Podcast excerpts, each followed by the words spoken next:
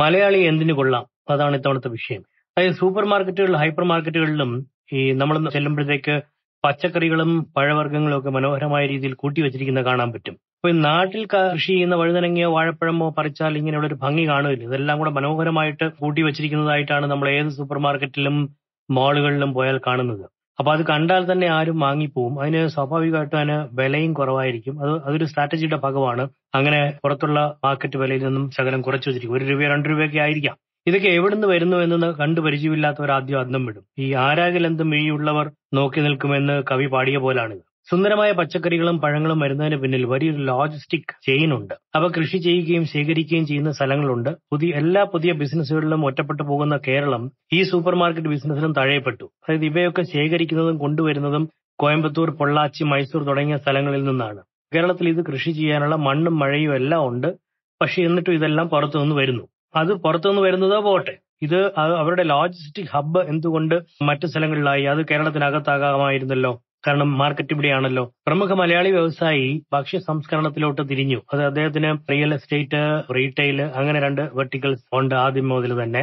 അത് കഴിഞ്ഞപ്പോഴത്തേക്ക് അദ്ദേഹം ഹോസ്പിറ്റൽ ആൻഡ് ഹോസ്പിറ്റാലിറ്റി എന്ന് വെച്ചാൽ ഹോട്ടലുകളും ഹോസ്പിറ്റലുകളും ഒക്കെ പെടുന്നത് ഇപ്പൊ നാല് വെർട്ടിക്കൽസ് ആയി. ഇപ്പൊ ഫുഡ് പ്രോസസിംഗ് എന്ന് പറഞ്ഞൊരു പുതിയ വെർട്ടിക്കൽ തുടങ്ങിയിട്ടുണ്ട്. അത് ലക്നൌവിലുണ്ട് ശ്രീനഗറിലുണ്ട് കൊളംബോയിലുണ്ട് ബ്രിട്ടൻ അടുത്ത് ബെർമിംഗാമിലുണ്ട് ലണ്ടൻ അടുത്ത് ബെർമിംഗാമിലുണ്ട് അങ്ങനെ പല സ്ഥലങ്ങളിലുണ്ട്. പക്ഷെ കേരളത്തിൽ ഇല്ല കേരളത്തിൽ അദ്ദേഹത്തോട് അത് ചോദിക്കുകയും ചെയ്തത് എന്താ ഇവിടെ തുടങ്ങാത്തതെന്ന് ചോദിച്ചപ്പോൾ ഇവിടെ കൃഷി അഗ്രികൾച്ചർ പ്രൊഡ്യൂസ് ഇല്ലല്ലോ എന്നാണ് മറുപടി പറഞ്ഞത്. സംഗതി വാസ്തവമാണ്. അപ്പോ കേരളത്തിൽ കൃഷിയുടെ രംഗത്ത് കേരളം ഇല്ല. ആണുങ്ങൾ അന്യനാട്ടിൽ കൃഷി ചെയ്തുണ്ടാക്കി സൂപ്പർ മാർക്കറ്റുകളിലോട്ട് വിറ്റത് വാങ്ങി തിന്നാലേ നമുക്ക് വിധിയുള്ളൂ. മൈസൂരിലും പൊള്ളാച്ചിയിലും മറ്റും കാർഷികോൽപ്പന്നങ്ങളുടെ പ്രിസിഷൻ കൃഷി കൃഷിയുണ്ട്. അതായത് ഇത് ന്യൂജൻ കൃഷിയാണ്. അതായത് തൈ നടുന്ന മുമ്പേ തന്നെ വൻകിട സൂപ്പർ മാർക്കറ്റ് ചെയിനുകളുമായിട്ട് അവർ കോൺട്രാക്ട് ഉണ്ടാക്കിയിട്ട് എഗ്രിമെന്റ് ഉണ്ടാക്കിയിട്ട് വിത്തിടുന്നത് മുതൽ വിളവ് വരെ അവർ വളരെ പ്രസിഷൻ ആയിരിക്കും. അത് ചെയ്യുന്നത് പഴയ മട്ടിലുള്ള സാധാരണ കർഷകരല്ല അത് ചെയ്യുന്നത് ന്യൂജൻ ആൾക്കാരാണ് എം ബി എക്കാരും ഒക്കെയാണ് ഇപ്പൊ ലോറി കൃഷിയിടത്തിന് അരികെ വന്ന് അവിടെ വെച്ച് തന്നെ കുമ്പളങ്ങയും മത്തങ്ങയും തണ്ണിമത്തനും മാതളവും ക്യാബേജും കോളിഫ്ലവറും മുളകും തക്കാളിയും എല്ലാം പറിച്ച് കഴുകി ചെളി കളഞ്ഞ് ലോറിയിൽ കയറ്റും അവിടെ വെച്ച് തന്നെ. അപ്പൊ ഇത് വിപണി വിലയേക്കാൾ ഇപ്പൊ മണ്ടി പ്രൈസ് എന്ന് പറഞ്ഞിട്ട് മാർക്കറ്റിലുള്ള ഒരു പ്രൈസ് ഉണ്ടല്ലോ അതിനേക്കാൾ ഒന്നോ രണ്ടോ രൂപ കൂട്ടി അവർ കൊടുക്കുകയും ചെയ്യും. ഈ നേരത്തെ സൂപ്പർ മാർക്കറ്റുകാർ അത് കോൺട്രാക്ട് ചെയ്തിരിക്കുന്നവര്. ഇപ്പൊ ലോറികളിൽ ഇവ ലോജിസ്റ്റിക് സെന്ററുകളിലെത്തും കേരളത്തിൽ പല സ്ഥലങ്ങളിൽ ലോജിസ്റ്റിക് സെന്റർ അതായത് മൈസൂരിൽ നിന്നും കോയമ്പത്തൂരിൽ നിന്നും പൊള്ളാച്ചിയിൽ നിന്നും വരുന്ന സാധനങ്ങളുടെ ഒരു ലോജിസ്റ്റിക് സെന്റർ അത് ആദ്യം ഇവിടെ ഇറക്കിയിട്ട് പാലക്കാട്ട് അങ്ങനെ ഒരുപാട് ലോജിക് സെന്ററുകളുണ്ട് കാരണം ബോർഡറിനോട് ചേർന്ന് കിടക്കുന്ന സ്ഥലമായതുകൊണ്ട്. അപ്പൊ ഇങ്ങനെയുള്ള ലോജിസ്റ്റിക് സെന്ററിൽ ഇത് ഇറക്കിയിട്ട് ഇവിടെ വെച്ചിട്ടാണ് തരം തിരിക്കുന്നത്. തരം തിരിക്കുമ്പോഴത്തേക്കും പച്ചക്കറികളും പഴവർഗങ്ങളും ഒക്കെ പല സൈസ് അനുസരിച്ച് ക്വാളിറ്റി അനുസരിച്ച് തരം തിരിക്കും. എന്നിട്ട് അതിൽ ഈ പഴവർഗങ്ങളിൽ വാക്സ് പുരട്ടുക മുതലായ കാര്യങ്ങളൊക്കെ അവിടെ വെച്ചാണ് നടക്കുന്നത്. നേരം വെളുക്കുമ്പോഴേക്ക് ഇത് ലോറികളിൽ കയറ്റി ഇതിന്റെ വിലയും ഒക്കെ ആയിട്ട് സൂപ്പർ മാർക്കറ്റുകളിലോട്ട് തെക്കോട്ടും വടക്കോട്ടും ഈ ലോറികൾ പോകും. ഉദാഹരണത്തിന് പാലക്കാട്ട് നിന്നാണെങ്കിൽ അത് വടക്കോട്ടും തെക്കോട്ടുമുള്ള സൂപ്പർ മാർക്കറ്റുകളിൽ ഇതെല്ലാം കൊണ്ടുപോവുകയാണ്. അപ്പൊ നേരം വെളുക്കുമ്പോഴത്തേക്ക് ഈ ലോറികൾ കേരളത്തിലെ വിവിധ സൂപ്പർ മാർക്കറ്റുകളിലേക്ക് എത്തി. നിങ്ങൾ രാവിലെ ഒമ്പത് മണിക്കോ പത്ത് മണിക്കോ ഇത് വാങ്ങാൻ ചെല്ലുമ്പോഴത്തേക്ക് അതെല്ലാം അവിടെ ഇങ്ങനെ മനോഹരമായി കൂട്ടി വെച്ചിരിക്കുകയാണ്. അതായത് തലേന്ന് ഉച്ചയ്ക്ക് മുമ്പേ പറിച്ച സാധനങ്ങൾ തലേന്ന് രാത്രി സോർട്ട് ചെയ്ത് അത് വില നിശ്ചയിച്ച് ഇന്ന് രാവിലെ ആയപ്പോൾ മാർക്കറ്റിലെത്തി ഫ്രഷ് ആണില്ല.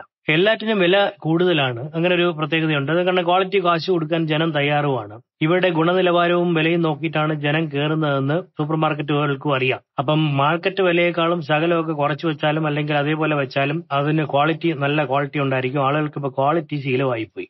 ഫോറിനിൽ നിന്ന് ബാംഗ്ലൂരിൽ ഇറക്കുമതി ചെയ്യുന്ന പഴവർഗങ്ങളും മൈസൂരിൽ നിന്നാണ് കേരളത്തിലേക്ക് ലോറി കയറുന്നത്. ബാംഗ്ലൂരിൽ ഇമ്പോർട്ട് ചെയ്തിട്ട് അവിടെ നിന്ന് നേരെ മൈസൂരിൽ കൊണ്ടുപോയി ലോജിസ്റ്റിക് സെന്ററിൽ കൊണ്ടുപോയി സോർട്ട് ചെയ്ത് അവിടെ നിന്ന് കേരളത്തിലോട്ട് വരും. പഞ്ചാബിൽ നിന്നുള്ള കീനോ ഓറഞ്ചും ഒക്കെ ഇങ്ങനെ മൈസൂരിൽ എത്തുന്നുണ്ട് പഞ്ചാബിൽ പാകിസ്ഥാനി ബോർഡറിന്റെ അടുത്താണ് ഈ കീനോ ഓറഞ്ചിന്റെ കൃഷിയുള്ളത്. അതായത് മാർക്കറ്റ് ഇവിടെ പക്ഷേ ബിസിനസ് അവിടെ. ബിസിനസ് കർണാടകത്തിലും തമിഴ്നാട്ടിലും ഒക്കെ. അപ്പൊ മലയാളികളെ ആ കഷ്ടം എന്ന് പറയാതിരിക്കാൻ നിവൃത്തിയില്ല.